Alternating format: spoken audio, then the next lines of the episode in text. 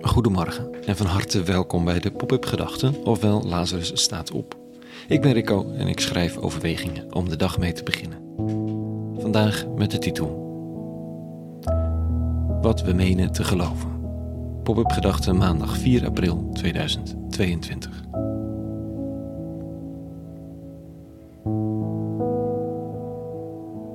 Wat geloof ik nu precies? Ik weet wel wat ik niet meer geloof, al kan ik daar nog altijd later weer op terugkomen. Want niets is meer in graniet uitgehouwen. Sommigen zeggen dat ze in zichzelf geloven, maar dat lijkt me een beetje een eenzame godsdienst. De priester van dat type religie, mm, die is psycholoog en legt de gelovigen op de divan om te kijken of er vrede gesloten kan worden tussen de persoon en diens zelfgeloof. Om te kijken of de individu genade kan vinden in eigen ogen en vergeving van de zonde of de persoon dan zichzelf kan omarmen en dragen. Het is nodig, allemaal, maar als vorm van geloof is het een beetje eenzaam, alleen met jezelf op de wereld. Terwijl de gedachte dat de wereld niet bij jou begonnen is, daar niet eindigt en dat er een beweging aan de gang is in de wereld die je roept, dat die gedachte je boven jezelf kan doen uitstijgen en je rust kan geven als je even niet meer weet hoe het verder moet.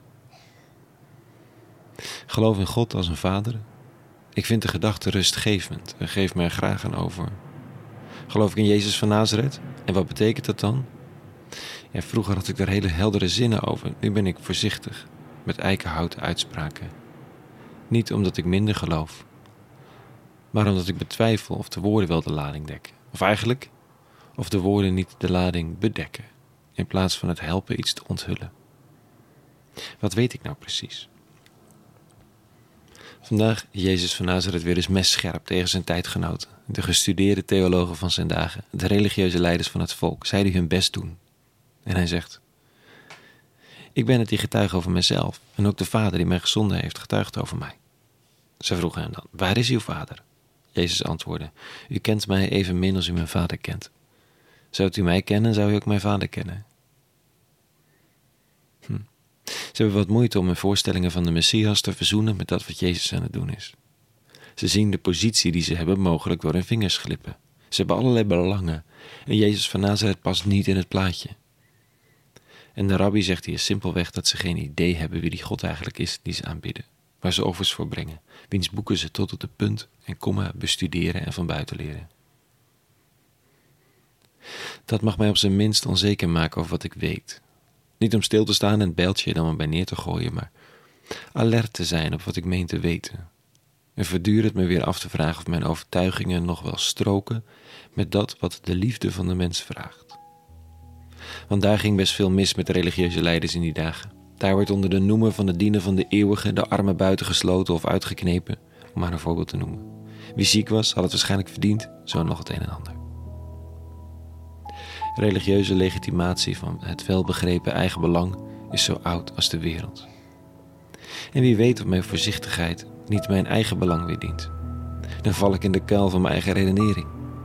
En toch, het zijn degenen die komen vragen, die bereid zijn om hun wereldbeeld op de helling te plaatsen, die verlangen naar gerechtigheid en bereid zijn om de bestaande theologie daarvoor even te parkeren.